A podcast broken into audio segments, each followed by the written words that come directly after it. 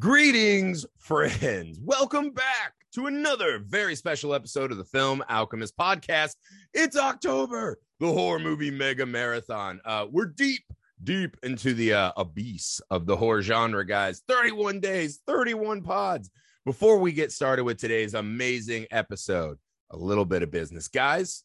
It's official. We're on Patreon, patreon.com slash film alchemist pod, guys. It's the best way to help us grow the show it's the best way to make this show exactly what you want.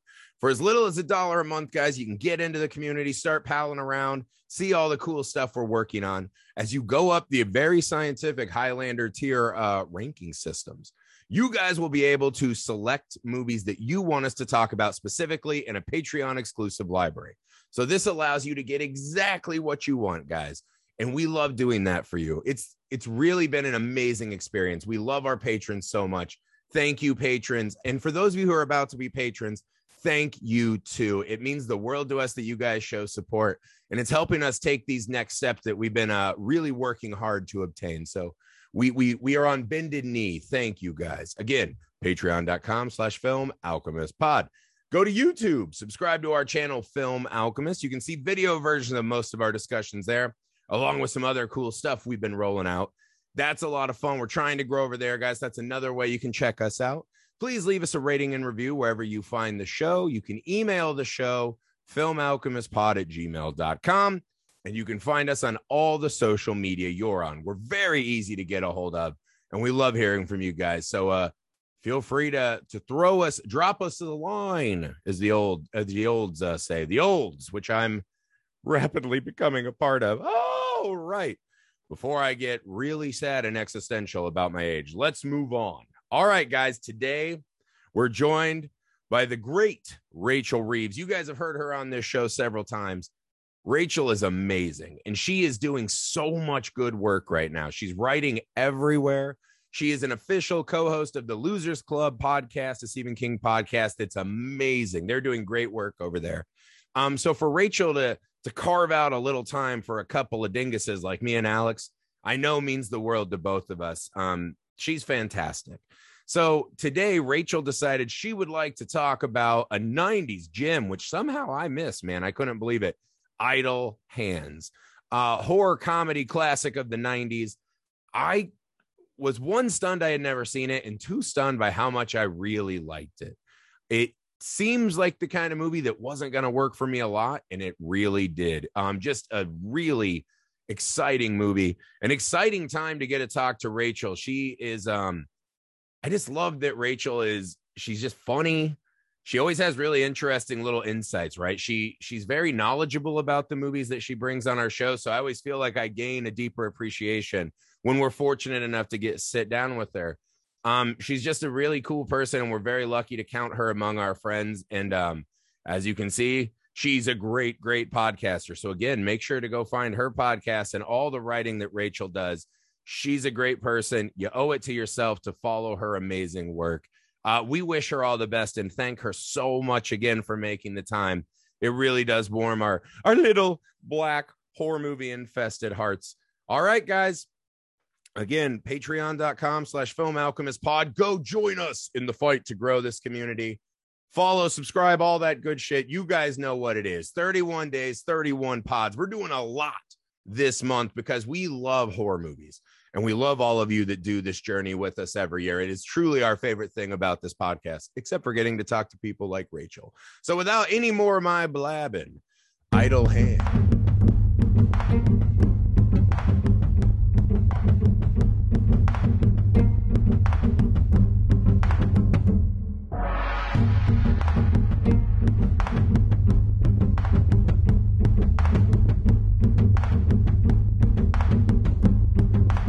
guys, welcome back. Uh, this is an exciting one. Our friend Rachel Reeves to the Halloween Mega Marathon.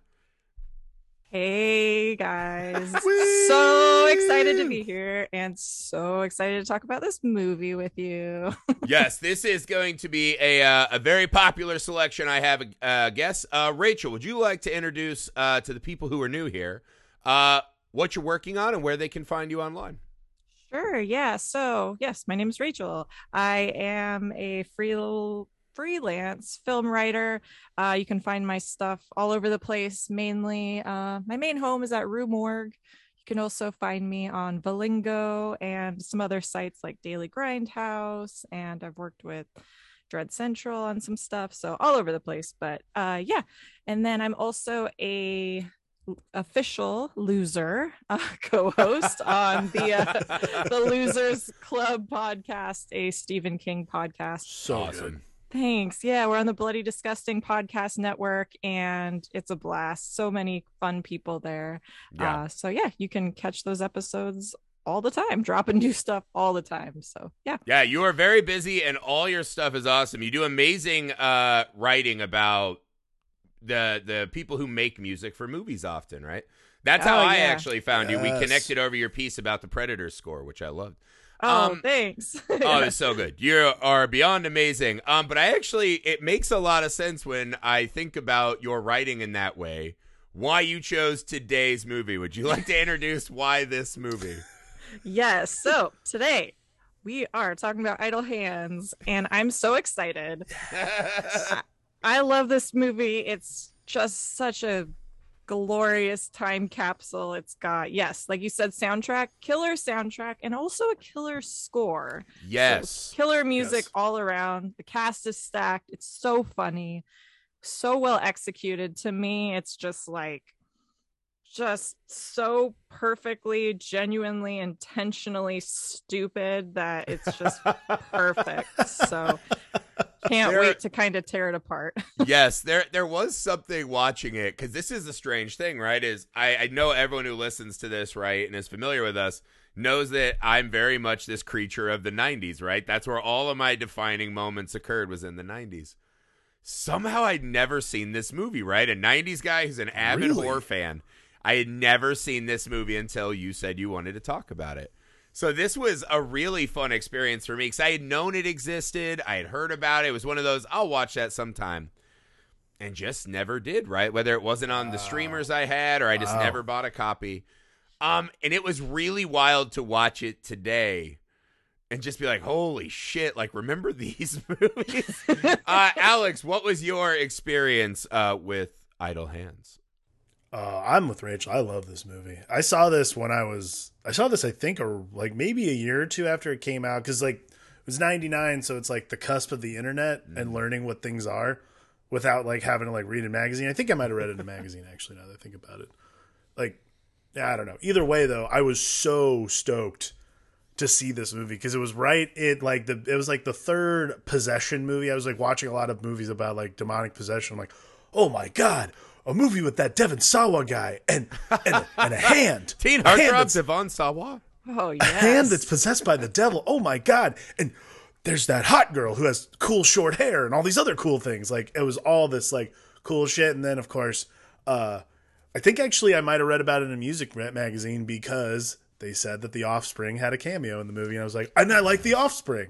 They were they uh, were so crucial to slumber parties back then. I remember getting the uh, God, well, it had uh pretty fly for a white guy but it also yep. had um i think it's called americana americana, yeah. americana that's right but they had the uh, the kids aren't okay i think the song was called mm-hmm. yep. and it was one of those like really young things when we'd be at sleepovers like playing magic the gathering being like yeah man no one gets us like so the offspring was like a real. turn on pretty fly for a white guy. Nobody yeah, understands you know what I mean? We are fly. We are cool as fuck. Uh, two oh, mana, geez. two mana. You know, but it was just this weird fucking movie, and I think that's what what struck me about it because this is essentially like if you went to like a screenwriting like weekend workshop this is how they tell you to build a movie right? Title first. Come up with the title. Think of a catchy title. And then you build out because the mechanics of this this movie i don't know exactly what's happening at any point in the film right? Like why does the devil or whatever spirit it may be imbibe this loser with the power? I mean it's one of those like all right don't get too into it, but the idea of idle hands are the devil's workshop, right? And that that premise seems so rife. Like I can't believe that wasn't already a film, right? Yeah. How do you go from that little saying that all our moms would say, right? To this version of this film. what it, what do you think is the the magic sauce about this blending of horror and comedy, Rachel? Well, I think that the people behind it, the writers, the director, they knew what they were doing. They were writing about something that they were familiar with and they didn't take it too seriously and they kept it simple. And that really benefits this whole thing they had a really simple idea for these characters and yeah just like you said there's a lot of logic stuff that you just kind of have to apply the uh, the don't think about it rule Yeah. and just like just you just you just don't think about it just Yeah. keep going it's fine everything's Yeah, you're just fine like the here. devil works in mysterious ways. Absolutely. yeah I think because it's so weird. Like it is one of those things where like it's not even necessarily a don't think about it. It's more like a I'm so unconcerned. Like Oh, it's yeah. not a matter Yes. of not thinking about it. It's literally like I'm not concerned because I'm I'm really enjoying what I'm seeing. Like Yeah. this is so insane. I think the comedy is so well done that you know the they put the comedy before the horror, but they Mhm. didn't skimp on the horror. They understood the importance of that, and I think the director, what's his name, Rodman Flender, which is also Flender. just the best name ever. what a name. But- yeah, Amazing. Jesus H. I mean, he he understood horror and he really like paid attention to both of those aspects. So even though yeah, they might have been leaning a little bit heavier in the writing on the the comedy angle, they didn't skimp on the horror. So it just Yes. really marries the two just so so perfectly. Yeah, and that's a I'm I'm again also really into horror movies, right? But I I always find myself a little bit at odds with the community because I'm not an enormous fan of the horror comedy blend, right? Hmm, Because I feel like so many of them end up not really being funny, right? Like they're not funny enough to exist as a comedy. And the horror almost gets in the way or is then somehow lessened to the the point where there's nothing really scary or reflective about the the acts that are happening, right? It's just like being at a Gallagher show, right? It's jokes and like exploding watermelons and you're like that's fine. I'll bring my tarp, but like it's not going to be memorable for me. And I think to your point, right? You see it right away in the opening scene. Mm-hmm. That's a really well laid out horror movie beat, right? This Yeah. where's our son? Something's under our bed. I hear a sound. It's really well paced and played out. So I think you get right away because there is a bit of the comedy in this, right? Like the moment you see Elden Henson and Seth Green's character, I think it's one of those things if you weren't like a young person in the 90s, you forget the the just Armageddon level impact that Kevin Smith had on movies for teenagers. Yeah. Because after Clerks came out, every movie had these stoner characters that talked like these kind of like Every movie Fago had the people who were every movie had the people who were waxing poetic about things that were absolutely meaningless. Yeah, it's kind of that- these like eloquent, eloquent words in like the mouth of rubes, right? Like they're just Yeah. overly talking, and everyone does like the uh, uh, uh, like the Yeah. you know sex joke and shit. And so they're very Jay and Silent Bob, but again, the actors are just so fucking good. So and so I think right away, right by the time you that he leaves that basement to go chase Jessica Alba, you're like they're really just leaning on all of these tried and true tropes of these kind of movies, but they're doing them all exceptionally well. So the little rough edges, they don't they don't really bother you as much. Oh, Yeah. totally. Yeah, that cast. I mean, Unbelievable. this i mean you think about the movies that were coming out during this time so you've got like scream and the faculty i know what you did last summer just these powerhouse of teen horror films coming out with these casts that were just so hot and fresh and like these actors that were just undeniably like just rocketing to stardom right? And these casting directors at the time were just nailing it and idle hands did that really well. They paid attention and Seth Green, I mean, he was probably at the time, I could be mistaken, but out of the kids, he was probably the most famous. Mhm. And then, you know, Devon Sawa, child actor at that time. I guess he's still, you know, I was gonna say the teen heartthrob magazines would probably pull Devon Sawa. high. Elden Henson was only the Bash brother from Mighty Ducks, right? yeah. Yeah. He Elden was the big kid who never grew. Mhm. And so he Yeah. had to do like a 180 on the character he played, which I always thought was really fun. yeah. And- Oh, I had so many Devon Sawa posters on my wall. Let me just tell you. We all I- did. Let's not play coy. Yeah, let's not play right coy. Up there next. Once uh, you saw know, Casper, you were like, "Oh my god!" Little Oh my God, I I, mean, come on. That's right. He's right up there next to Ooh, the and Andrew JTT. Keegan, and yeah, oh boy. You know what's funny? My friend actually uh, used to do some video editing work with Andrew Keegan. I'm pretty sure. Don't sue me if I'm wrong. I'm pretty sure that guy's like a cult leader now. Oh, no, that's true. 100%. That's No, yeah, because my true. buddy was getting recruited, and I was like, I think you should not hang out with Andrew Keegan anymore. yeah, no, that's a thing. They did. but like, a we'd whole go to documentary Kegers and he'd it. be there and be like, "Hey, what's up, man?" I'd be like, "Hey, Andrew Keegan from like my childhood. Like, what are you doing here?" Oh, and yeah, I think he's like a full-on cult leader now. So Yep. that that's got to lower him in the heart. yeah, Devon Sawa's definitely come. He's made a good comeback too. So Yeah. My God. nice This was like That's right. This was a this came out the year before Final Destination did. So he's like right at the cusp of being Devon Sawa again because like Yeah. he did I think it was like Casper and then Now and Then Little Giants was before all that. Little Wild Giants. America was the one that everybody was like that was like the big Yeah, that's that was the big because I think that was him and Jonathan Taylor Thomas to, together. Oh my god! So like 99 2000 Bring is when he's about mop. to hit. Seriously. Like it's but you're right. It's interesting you say like because this movie is not filled like Devon Sawa is an amazing, you know, he's an amazing little heartthrob, but he's not like it wasn't like they were doing like I know what you did last summer, which is Ryan Phillippe and Freddie Prinze Jr. and uh Freddie Prinze Jr., Sarah Michelle Gellar, and Jennifer Love Hewitt. Like that is a movie about like that is a movie cast specifically On Yeah. cheekbones, it's just all to sell cheekbones. Yeah. Yeah. we're Like, selling cheekbones and tank top people in that. this that's what ma- I love about Idle Hands is it that is actually why I like Idle Hands so much more than a lot of these because they lean so far into what I think is yeah like really good comedy Mm-hmm. combined with like awesomely grotesque horror like some Oh, yeah. stuff that is just some stuff is just like perfection I've Yeah. always like when Elden Henson and Seth Green end up being the zombies like their makeup their looks are so great like that to me is iconic looks Mhm. Oh yeah, there's some really incredible practical makeup effects in here, and you know, pretty minuscule computer, you know, CGI kind of stuff. Like a lot of it is Yeah. really practical, and that's where I think that you see Rodman Flenders in his he.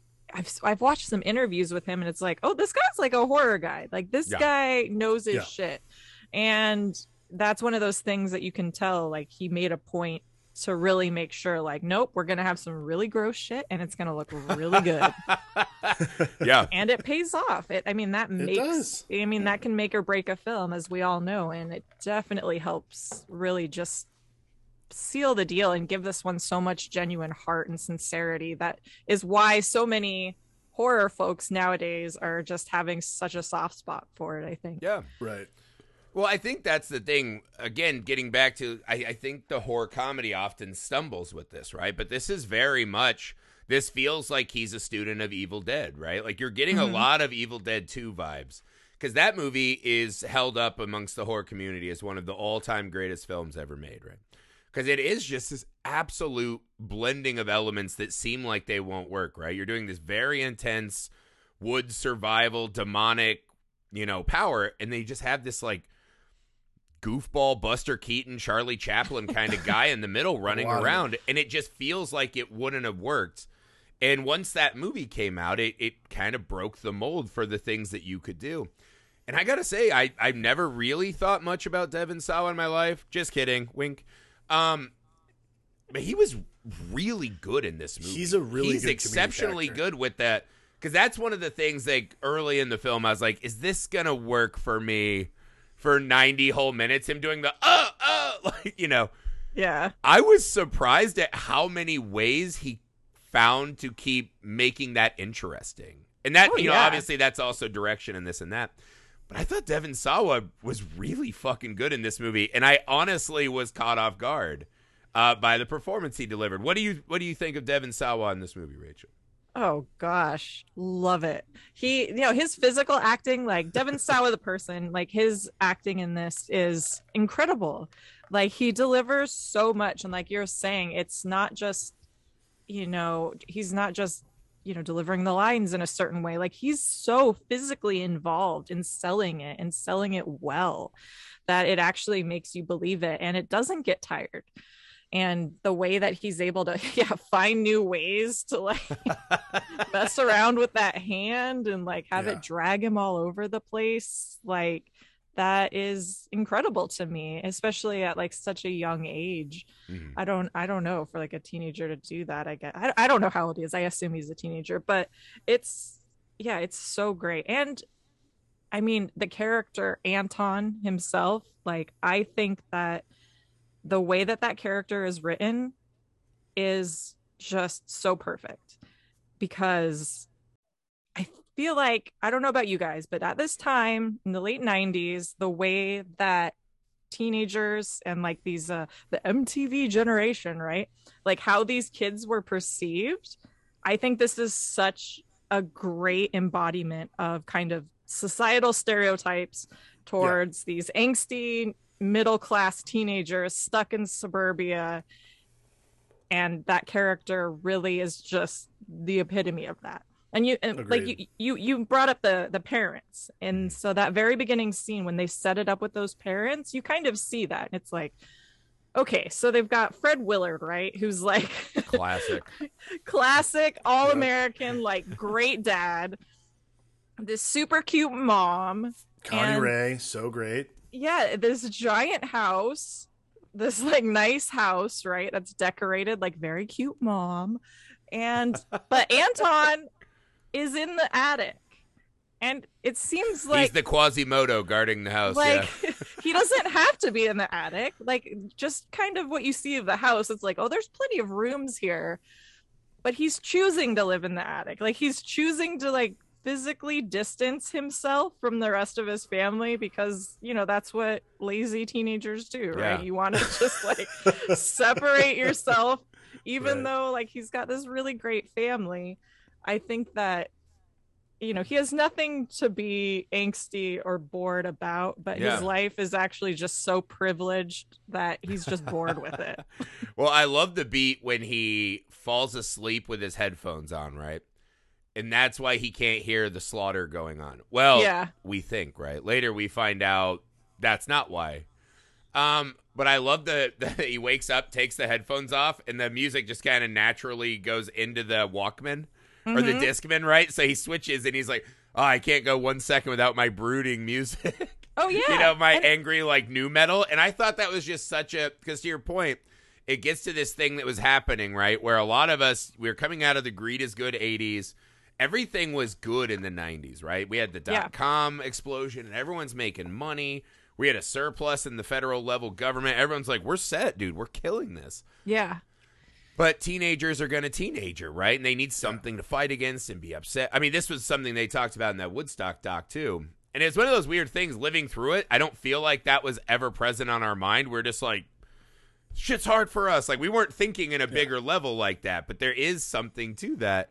And the fact that this kid can't even go one second without his music, oh you yeah know, to get him through this this pattern. I just I, I really liked the way this is played, right? And I think there the way that this movie is also different to your point is that a lot of the the teenagers in these movies, right? Like when you watch Scream or Final Destination and this and that, these look like 35 year olds yeah like you know borderline like pornography castings right where they're just like they're so attractive and they're so muscly and you're like i went to high school and like even the buff guys it's like acne and like we're all mutants at that point right? We're not like this. This felt like people i would have known right? Even the mm-hmm. the character who's just working on his truck all day. I knew that guy right? I knew the stoner friends right? We all probably had a little bit of anton in us. And so there's there's something that is just so disarming about that, right? It feels very comfortable. And I love that about this movie. yeah it, yeah i think that you're right about because okay so in the 90s it's like there was like this resurgence of like kind of 50s suburban sentimentality for that time. And i think just so many kids i mean myself included like when this came out like i was 14 years old and i definitely felt this way too. I it's not like okay i had all you know i had everything hmm like all the privilege and whatever but it wasn't that it w- I didn't want that. I didn't want that life and I think a lot of teenagers felt that. And like you said there was nothing really to like fight against. Everything was fine, but it was like well I don't want this. Like I don't know what I Right. want, but I know I don't want this white picket fence, this suburban lifestyle. So Yeah. instead This I'm Andy just gonna Griffith be, bullshit. Yeah. yeah, Well, I'm. I'm gonna be angry or i'm just gonna my way of rebelling is i'm just gonna sit in the basement with my friends and just waste this life that i have because i don't know what else to do with it so i'm just gonna get high and just sit here Mhm. I mean, I think that's what it is. Like those those sort of like 50s values, so to speak. The it was the it was like the 90s were that on steroids. Yeah. Like this oh, like not only that, but like because of television being what television became in the 90s, like you also have the like the 700 club, the advent of like for like heavy for profit Christianity, like this kind of thing that like really pushed a lot of these values that none of us grew like none of us necessarily grew it grew up with the way that like our parents might have. So what I love about Anton's character is of course it's not even like a matter like oh idle hands you know this kid got possessed his hand got possessed by the devil because he wasn't doing anything Well, It's like- idle hand. His other hand was very busy, as he reminds us. but like his but yeah i know but like the like i the, the aloofness of anton is what i think is the best like aspect of like the character because i honestly think the first 20 minutes of this movie are absolutely flawless like Oh, yeah. eh, it's like buster keaton bits like mm-hmm. nonstop. But also it's just this it's a really really wonderful time like not time capsule but it's a wonderful encapsulation of a character that we all kind of were. Because i agree with both of you like look i my parents were nice people. We grew up like in these like developments and developments were being developed around us and it was crazy and i was constantly like why are there so many houses around here? Jesus christ. Yeah. and but that's exactly what it is like it's this like insulation that kind of starts to suffocate you so yeah like you end up finding refuge in other things and i, I mean it could be anything but anton's inability anton's choice to sleep in the attic and then anton's inability to give a shit about anything else around him particularly like Yeah. when he shows up in Seth Green and Elden, Elden Henson's basement, they even be like, "Yeah, dude, that's what you get for not coming to school for like two months or what." However, like it was absurd amount of time Yeah. he had not been in school. And you're like, "Oh my god!" Like now, those kids would be like hauled off to juvenile hall or like I don't know, put in a home somewhere. It's it's a really really fascinating. It's a really really fascinating way to introduce a character and also introduce just the general ethos uh, of what of what we're we were all experiencing at that point. Well, just even something as simple, right, as he has this life saving apparatus around his neck, right, an inhaler. Yep. and then you find out he doesn't need that. He uses it as a bong, right? Which lets you know, like, his parents were probably these overprotective types, and did he really need that? And it's, and then even then, like, one of the strangest horror beats of this is just the fact that this kid does not realize his parents have been murdered for, I mean, they make it seem like it's been like a week. yeah he says Like, i a haven't while. seen them in He says I haven't seen him in like a days." week. Yeah, and that's insane, right? Like just the thought of he's just existing in this world, and the only way he knows that something is afoot is he can't have his fucking cereal, yeah right? And that they're just these really interesting world buildings, right? And I do think there is something Lebowski like with this, right? Which I remember reading Oh, about yeah. Lebowski. The theory was, what if we took just this everyday, checked out in life kind of losery guy and Mm-hmm. put him into a Hollywood movie story where these bigger and crazier things are happening. And this actually worked really well in this movie, right? You put this Yeah. man who's fighting the devil, and really his biggest thing is he's like, I just want to score with the neighbor girl and I just want to smoke pot.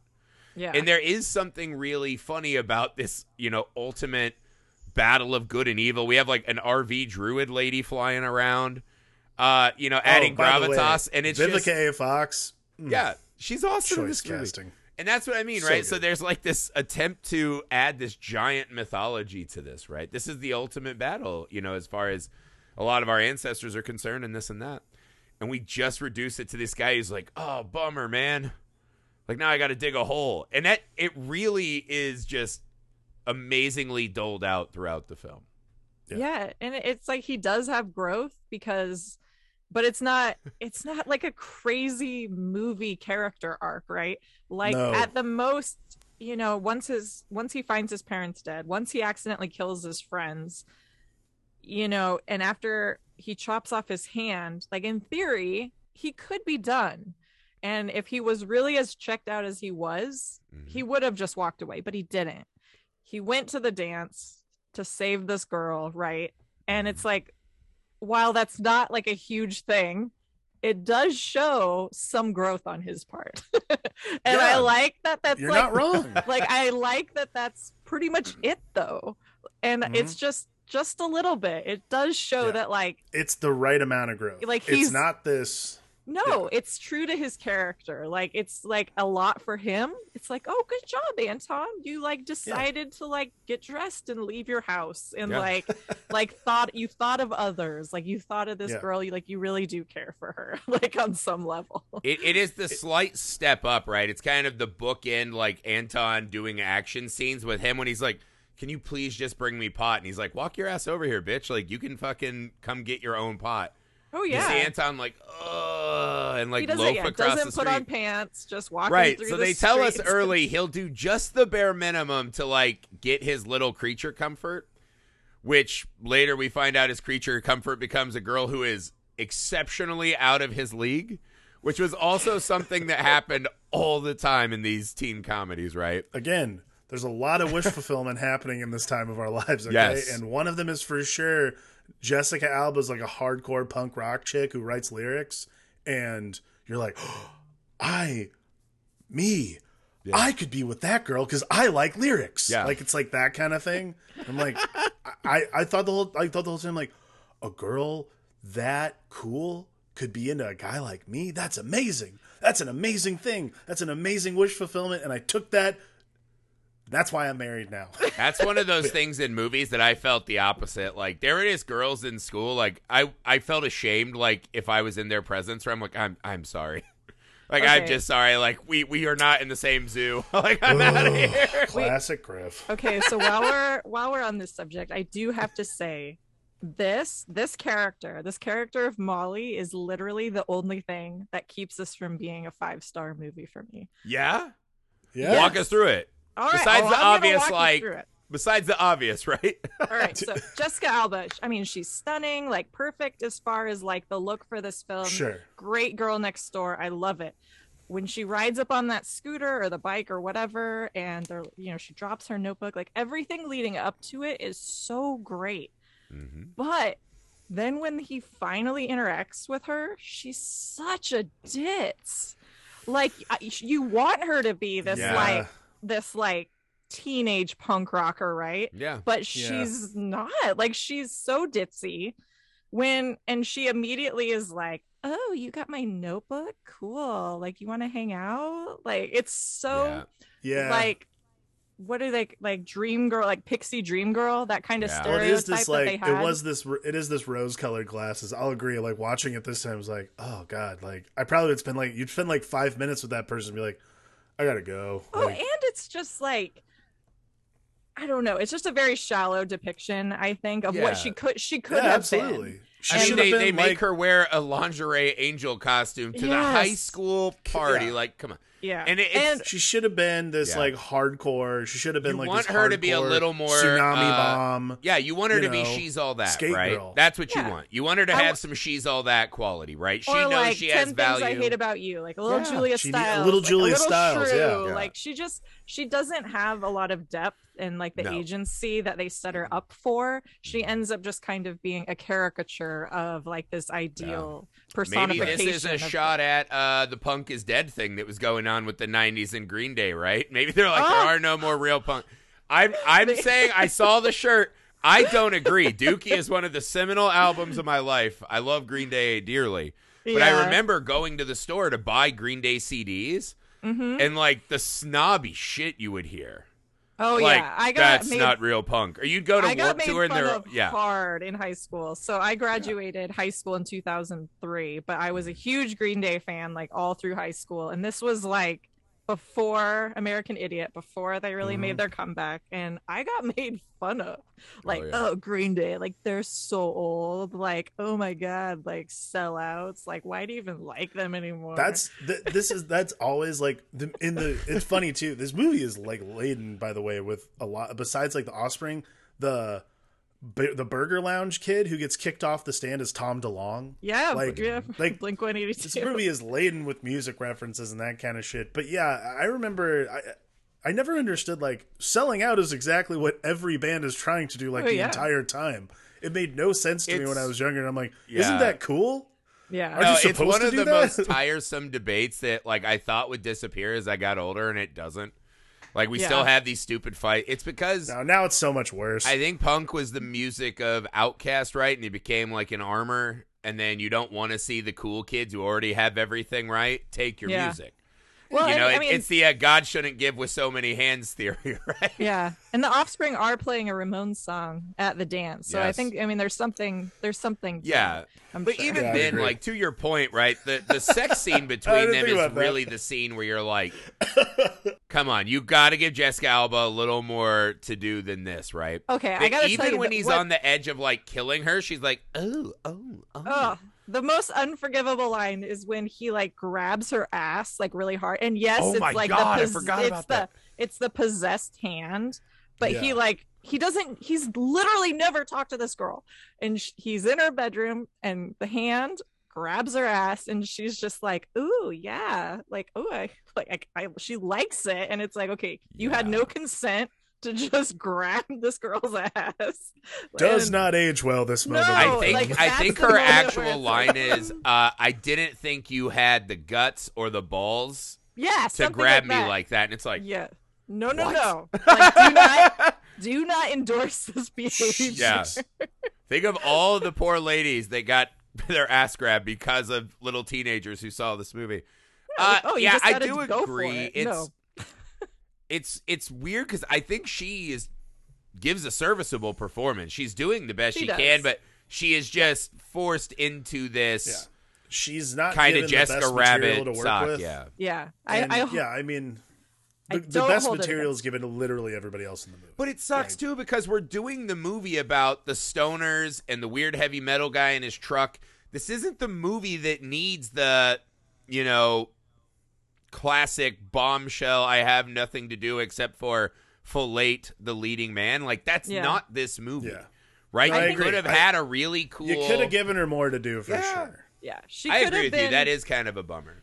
That's that's my one thing everything about else about this movie i think is perfection i just wish she hadn't been quite such a damsel in distress and a little bit more just a little You know rough what was around the interesting? edges Well, the first time I watched it, because I knew because they she had the lyric book and all that stuff, I actually was under the impression up until she put on like that weird lingerie thing. I thought she was gonna be the like band playing at the dance. hmm Yes, Like, I thought that I- too. I, I like the first time I watched, I'm like, oh, cool, and she'll play at the dance. That'll be cool. And then it's the offspring. I'm like, also cool, but like For less good wildly for the movie itself because yeah. I have no idea why she writes lyrics now. yeah it's like they, they just set her up and i think it just kind of it's like she she trips a little bit and it's just it's a little sad It's like one of those. I, look, it's one of those like. I hate to put it this way. It's one of those male movie maker things. Like, girl, girl, girl. There's a girl in the movie. There's a girl in the Yeah, movie. I think we'll be okay. We have to And take it's- this even a step further because I just remembered how much I was appalled by the scene where Elden Henson is just making out with this girl for no reason. They don't acknowledge that he's covered in dirt. He has to smell horrible, right? He's a decomposing corpse full of fucking burrito sauce. And this girl is just like, he's really interested. And like Yeah. just is making out. And I was like, Come on. I mean, this is something that we did a lot back then. So it Yes. would I think if I had seen this young, that wouldn't have even registered. I'd just been like, that's hilarious. oh I'm totally glad he made out. But it is really weird to watch some of that uh play out. Yeah, I mean, you do any googling about Jessica Alba and Idle Hands, and it's just there's some really funny, like, oh god, she's so hot, such a per- oh god, like it's, I I understand like from a Sure. young male perspective, it was a critic like crucial sexual It awakening was. character. However, It's just yeah,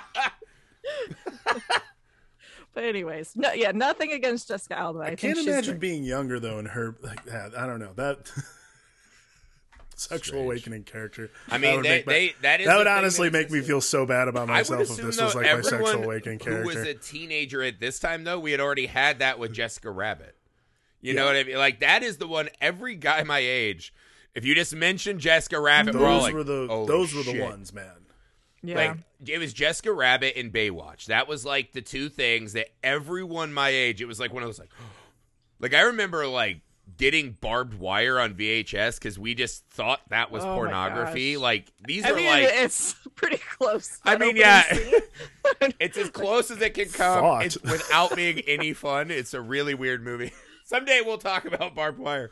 Um, I I'll come did back. Don't add- don't call me babe. Don't call me babe. we'll do a barbed wire tank girl double. The feature. pod watches almost porn. yeah, almost. Um, I did want to talk a little more about some of the effects in this movie because the Yes. kills in this movie go hard. Awesome. Um, what were some of your favorite kills and how they were they were used in the movie, Rachel? Well, the thing I like about a lot of the gore and the kills in this is how, for folks who are big horror fans, you're gonna catch some of the nods. And at the time when I first saw this, uh, you know, renting it on VHS, this was kind of early in my entry into horror. Didn't Mhm. catch them, but now you can kind of catch some of the influences, which I just think is just so cool. So, like when Anton is following Peanut down into the basement and he like holds up the spade and it's the whole, you know, Night of the Living Dead nod. Um, and then he ends up decapitating him. I always think that's great. And just the way that the head comes off, I just think that it's executed really well. And then I mean the bottle to the head of Seth Green too. Just those two That's characters. It's so great. Yeah, It's my my that's the bottle to the head is my favorite gag. Like it's so well done too. Yeah. Like and it's just it's never and this is like the crazy thing. It's so good, it's never distracting. Like that is I think probably like the key for all these like makeup effects and even Elden Henson like carrying his head around and that kind of Mhm. stuff.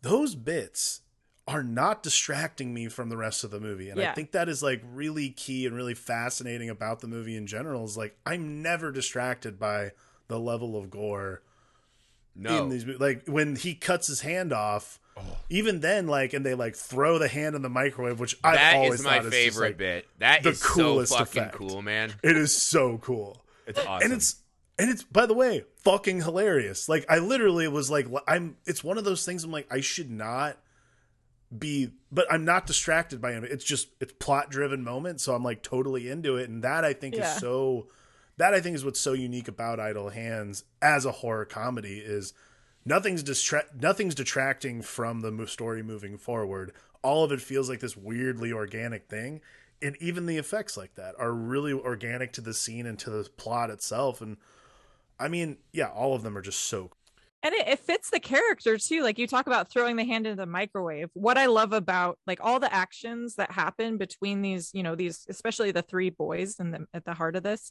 yeah. everything they do makes sense for those characters. Like it makes mm-hmm. sense that anton would throw a hand in a microwave and just leave it there and just be like Yeah. i'm closing this and don't ever open the microwave yeah. like Yeah. that's his that's logic I've defeated the logic that devil. makes- yeah, like that makes sense in his head and it makes Yeah. sense for the character. So that's why it works so well. i love how that scene starts with that bagel slicer and like Yeah.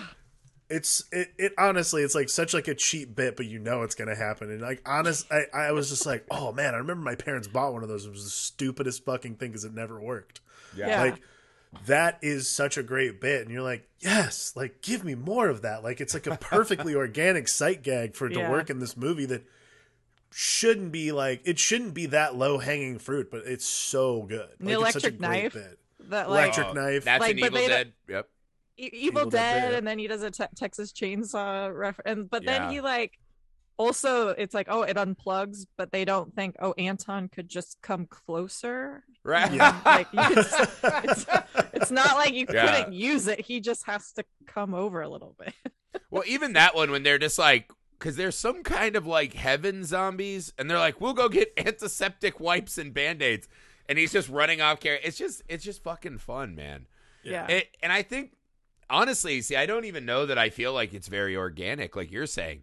I I personally have always been of this belief, right? Now having seen this, that it feels like they saw Seth Green and Elden Henson and they're like, we got to put these guys back in the fucking movie. Or that someone in the effects department's like, oh yeah, we got a ton of other awesome shit we want to do. Oh, because yeah. for the life of me, I don't understand why they're in the movie after the death, right? It's really this kind of awesome moment of this stoner kills his friends and it's it's just brutal, right? And like Yeah. even Peanut when he's running up Well, the stairs, it's like because it's gonna the be movie okay, you're man. describing is super depressing. Yeah. If you go, But that I'm saying you still could have kept it comedy, right? He still had the next door neighbor. There was still the druid lady and the girlfriend. They had other characters to play with, but to bring these guys back as these zombies that where are they? co- I mean, there's like a weirdness to the story, right? This is a story about uh, uh, an idle hand, right? A loser's hand gets filled with the devil, as we talked about, right? Mm-hmm. What the f- the the zombies like just not his parents didn't come back but just they, it just feels like someone was like these guys are money we absolutely Oh, yeah. need them back well, in yeah. this movie I mean, there's no reason to cast them if you're not going to use them. Like Yeah. that's but the whole i mean point. that's what i think is really fun going back they weren't even them yet you know what i mean But like see- now they're But like they're at pretty that point, I think Seth Green, because Rachel, I think you're right. Seth Green, I think was on Buffy yeah And then. when what? yeah, I'll have to look up his. I don't remember his. he pops up in a lot of shit in this era he was Like, he always was a one of the popular- background kids yeah. He was a popular '90s kid. He was on a lot of the like. T, he was on a lot of the TGI Friday shows. Yeah. Uh, I feel like his, he was. I feel like he was probably in an episode of Are oh, Afraid of the Dark. he was in Austin Powers before this. That's Yes. what so it is. and he Scotty! was in and can't Scotty hardly Evil. wait. Can't Yep. hardly wait. Yep. Yeah. Of course. So Yep. I think that those two, I think, really just he was one of those guys. yeah. that's true Like it, it was like at the perfect time for him. And then yeah, just him and Elden together were just so good. But yeah, I love the reasoning behind why they did come back is just because they didn't want to go up the stairs Yeah. to heaven. They They were were just just like, like, "Fuck nah, not yet. so I'm- Not yet. funny. Let's go back. yeah nah, fuck that That actually is one of my favorite lines in the movie where it's like, we saw that light and these girls were singing, just like, "Ah, it's so far. yeah. It's like, that's it. That's all it takes to be a zombie in this world. Yeah, it's Uh, it's so strange, man. And then even the druid lady, they just never really explain. They're like, we're a secret order of nuns, and we just keep passing this down. Oh, man. driving around in RVs, and it's Literally one of my yeah, favorite one of my favorite things like the first time i saw this movie and she's like looking at the map and she's like okay these oh, deaths Oh, yeah. Oh, love and then she connects she connects So them great. into the pentagram oh, my and she's God, just like holy shit i'm like this is perfection yeah, yeah. Well, also, it's like if you had that, couldn't you have had your RV closer to where the fifth thing was gonna be? Like, what are you doing? it's but then it's like really, she's like, an RV lady. She probably is starting to think she's insane, right? She's like, I've been on this mission for my whole life. Oh, Uh, i just love it just awesome, man. Just fucking funny. she's perfect she just She's injects so good. she injects the whole film with like so much mythos even though it's pretty thin as far Yeah. as logic goes like it doesn't matter like she's so great she's so hot she just brings that extra little bit that Yeah. they have to give as far as like how do you defeat this hand like what is this hand why did it go after anton like even though some of those things it's like oh just because he was lazy Oh. so it found him like whatever Mm. yep i guess so Honorable mention, great effect is that withered hand on that guy in the jail. I've always loved Yes, that shit. that was yeah. That is awesome. a cool. That is a cool bit, man. yeah and I, how Yeah. I've always dug that. And how it just moves on like okay like he's he's stuck in jail like there's no more evil things i can do now like i gotta find somebody else The devil's possessed. Like, well, I guess I'm in jail now. Who gives yeah, a shit? Well, this Yeah. blows. Yeah, there actually is something really cool about the decision to chop the hand off and have it go rogue, right? oh yeah And there is this.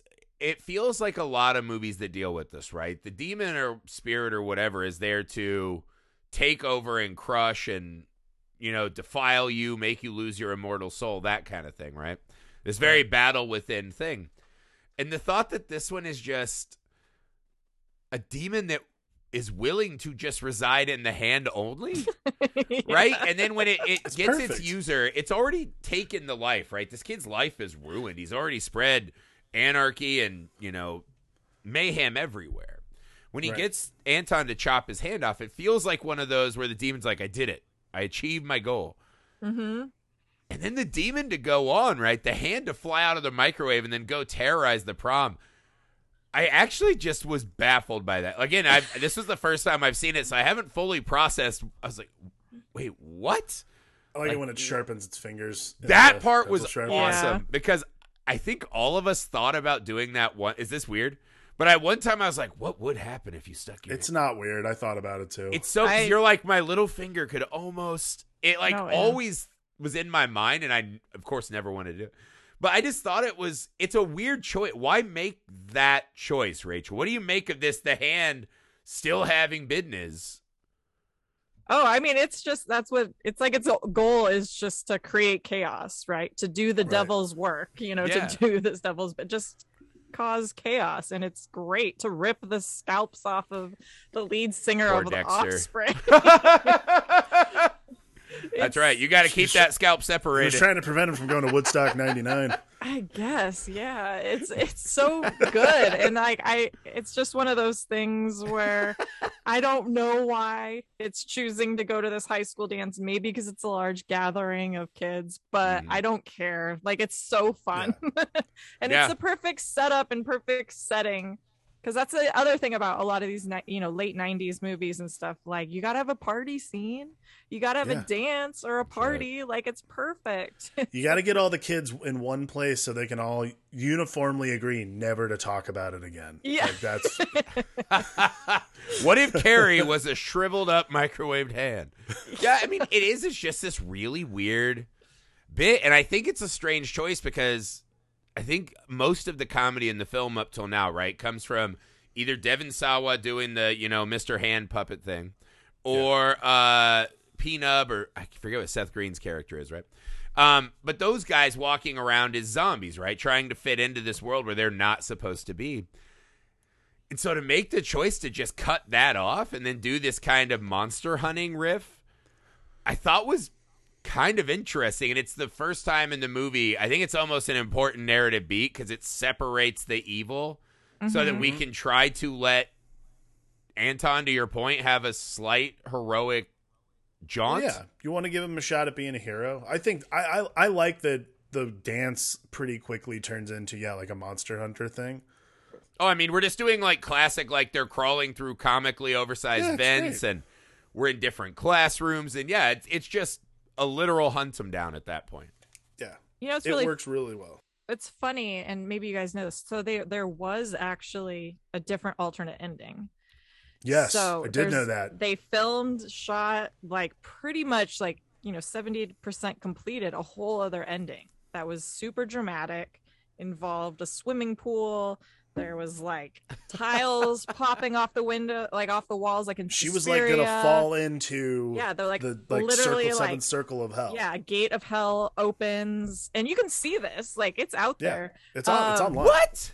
and Yeah. there's like this whole other big dramatic scene and they decided it was too much and i love that they like went to Yeah. test screenings and they're like it's too big It like It's- shifted the narrative so far in the opposite Yeah. direction. They all are like it doesn't fit the rest of this movie like at all. like it yeah it's not what would happen to these characters it's not true to what you know they set up in all the other stuff leading up to it so they redid it and just simplified it and ended Yeah. up you know getting the hand stoned and it's so dumb That's another one of those like, where are the receptive So lungs? And yeah, but it's just it's fucking So funny. great. but it's so perfect and it Oh my makes god, really sense. the lungs. That's what you're focusing on here, Chris. Here's what I'm saying. You guys know I watch movies a little. I, I Literally, break it down you a watch little movies too very much at times, right?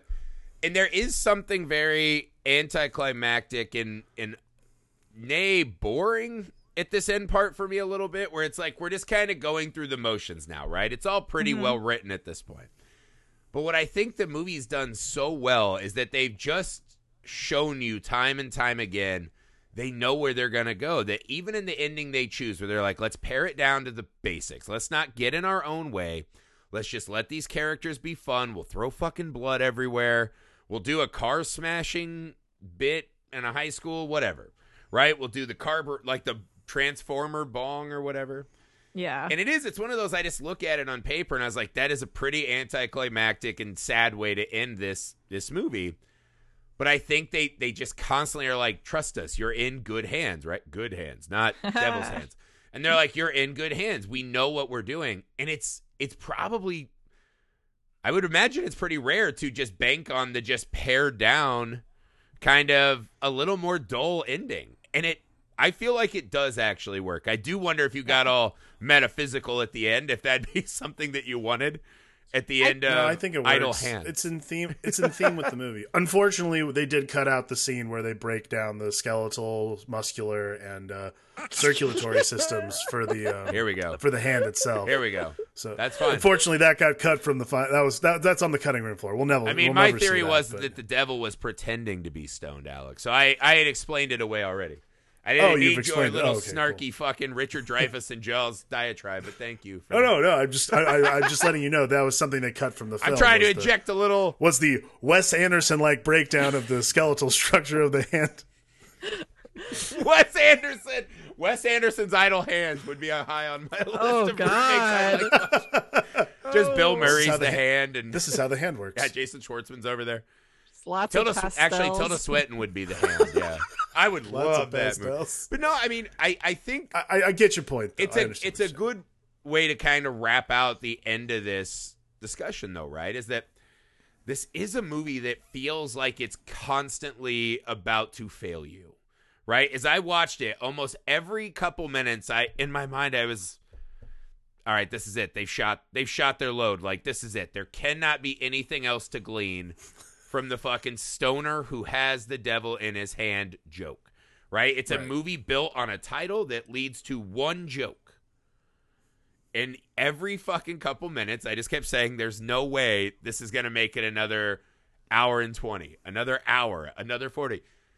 and it does, and it fucking Mhm. flies by, and it Yeah. just always defaults to fun. But to to Rachel's point, they really nail the horror stuff, so you don't feel like you're being cheated out of both Yeah. genres like some of these I movies agree. do. I I was honestly super impressed. I could not believe Yeah. how much they got out of this one sight gag. Yeah. Yeah. It it's a really interesting and really fascinating way to make a horror comedy. Like there's no doubt about it that I think I mean me personally that I think it works. Um and yeah, I think that the I guess you'd say less climactic ending makes more sense to me. And like also has a better and yeah, we go out on a joke. And like quite frankly, if you're going to make a horror comedy, why would you not go out on a joke? Like that's just you know, getting the devil hand high and then you know killing it is just like one of those things. It's just it's su- want- it's super self-aware and it's Yes. and it's sub- it's so stupid like that's like the thing is i think it's like it's so stupid that it works And it- because yeah it's self-awareness and it subverts what you expect. Like the other ending That that, they filmed, that's what I think people expected. yeah And when they got it, it was like, yeah, eh, I don't know, it was okay. Yeah. But like by giving you what you kind of don't expect, it actually ends up working more. Like when they actually do kill the hand, and it just kind of goes poof. Yeah, and Seth Green's character is like, "That's it." It's like yeah, it's actually where's really the hellfire? funny Yeah, because you expect it. You expect it to do something. You Yeah. expect it to explode or scream or something, but they don't give you that. And I Yeah. think that that's really funny, and I think that that's really smart. Yeah. And I'm so glad they went that way. The other ending's cool. Like definitely check it out because it's kind of fun to see it I now. absolutely am but going to. Yeah, I 100% think that they made the right choice, and it's cool that the studio backed them and the, brought the writers back, and they did it the right way. And I think that's super yeah. rad. it delayed the release of the movie like six months Oh, it was and- it was some crazy amount of time which also this is a really tragic thing i mean on multiple levels because of this when this movie was released it was released 10 days before columbine so it came out and then columbine happened and it really just you know the atmosphere in america changed and the conversation around teenagers and violence on tv and was changed on a national level. And this Yeah. film unfortunately got kind of Yeah. tied tied One into the- that mix. Yeah. And i think that that's it is one of those like movies that we'll watch it. You know like that's always the thing is like especially at that time in our lives like everybody took everything at face value. Mm-hmm. Like marilyn manson's marilyn, marilyn manson's the best example of this. Like everyone takes everyone took marilyn manson at face value and like him he's the reason all these kids are the way that they are. And like idle hands is a great example of like taking something at face value maybe like oh a kid's hands possessed by the devil. Yeah. All I need to know is the premise, and I know oh it's yeah. bad. And it's yeah like, exactly. That's not what this movie is at all. And like, if you're like, again, it, yeah, it was one of those things that is just like a victim of circumstance, and there's Yeah. no, and well, it it's, just it's I hard. it- I mean, that was a, a earth shattering event yeah. in our lives, right? Like I remember being in school and seeing all that, and it was one of those. It felt. I mean, You I, I- home. it's hard to even explain what that was like because now it's unfortunately so fucking common. yeah But I remember, like, even at a young age, that was one of the first news stories where I took pause and I was like, "What? What the fuck?" And it, you know, I mean, that just happens sometimes to me. I remember I was working at the movie theater when the uh, the first ever Spider-Man trailer came out, and it had the uh, catching the helicopter between Oh. the twin towers, Mm, and then 9/11 happened, and we had to pull all of our, you know, disc or VHS, whatever they were back then. They pushed Yeah. the movie. They had to, you know, and that that shit just happens. But I think Yeah. what is good is because again, I, I think Rachel said it, and that's how that's how I remember this. Right? It's a movie where everything is showing. You know, the face card showing. I'll say stupid. But I really think Idle Hands is anything but stupid. I mean, it's it's really clever in its construction, and it's it's very obvious in its love for you know both horror and comedy. And I, I Yeah. do I, I think after having seen it, I do rank it um amongst my favorite core ho- horror comedies. Right? I think Evil Dead Two and Shaun of the Dead kind of set a really unrealistic precedent for most movies. I think this one's as good as any of the rest that I've ever seen, and I I honestly have to say I was shocked. I was giving Oh, myself I was like, this will probably Good, be I'm like glad. you know like a one and a half, two out of five kind of movie. I Mm-hmm. really, really liked this. It's very fun. Yeah, it sneaks the fuck up on you, right? You do not expect it to be what it is. Um, so Rachel, I I thank you so much for bringing this movie. It was awesome. so you're so welcome i'm so glad you enjoyed it All right, Rachel, that's it for Idle Hands. Uh, would you like to tell everyone one more time uh, where they can find you online? Yeah, so you can find me on Instagram and Twitter. I'm at Vinyl Girl, G R R R L. And yeah, you can find me talking about just movie bullshit all the time on, on both of those platforms. Love it. yeah. hey, that's our beat. No. uh, well, thank you again for making the time, Rachel. You're always one of our favorite guests. Uh, you're welcome back anytime. Anytime you have other great 90s movies I missed, you're welcome back. I can't believe you missed this one, man. This I, I This really thought feels you had like it was built before. for me, and I just I skipped it. You know, I really thought we had talked about it. I thought you'd seen it before. there's a lot of good 90s movies that came out. They're really especially in horror, like it really was like the rebirth of a whole new kind of horror. So it's it makes sense. It's easy. It's easy to, you know, you can't Lost you can't in the see it all. So I fucking try, man. Griffey's such a big Devon Sawa guy, so you know it's just. I'm not. I'm not ashamed of that. I, I'll Understand. say I it didn't right say you were. I'm saying you are. All right. That's it, guys. Remember, every day this month, a new horror movie because we've done Lost Our Minds. Uh, so we'll see you guys back tomorrow for another amazing uh, jaunt into the horror abyss. Thank you guys for your time. Thank you, Rachel, for your time. Uh, we'll see you guys soon. Bye. Bye.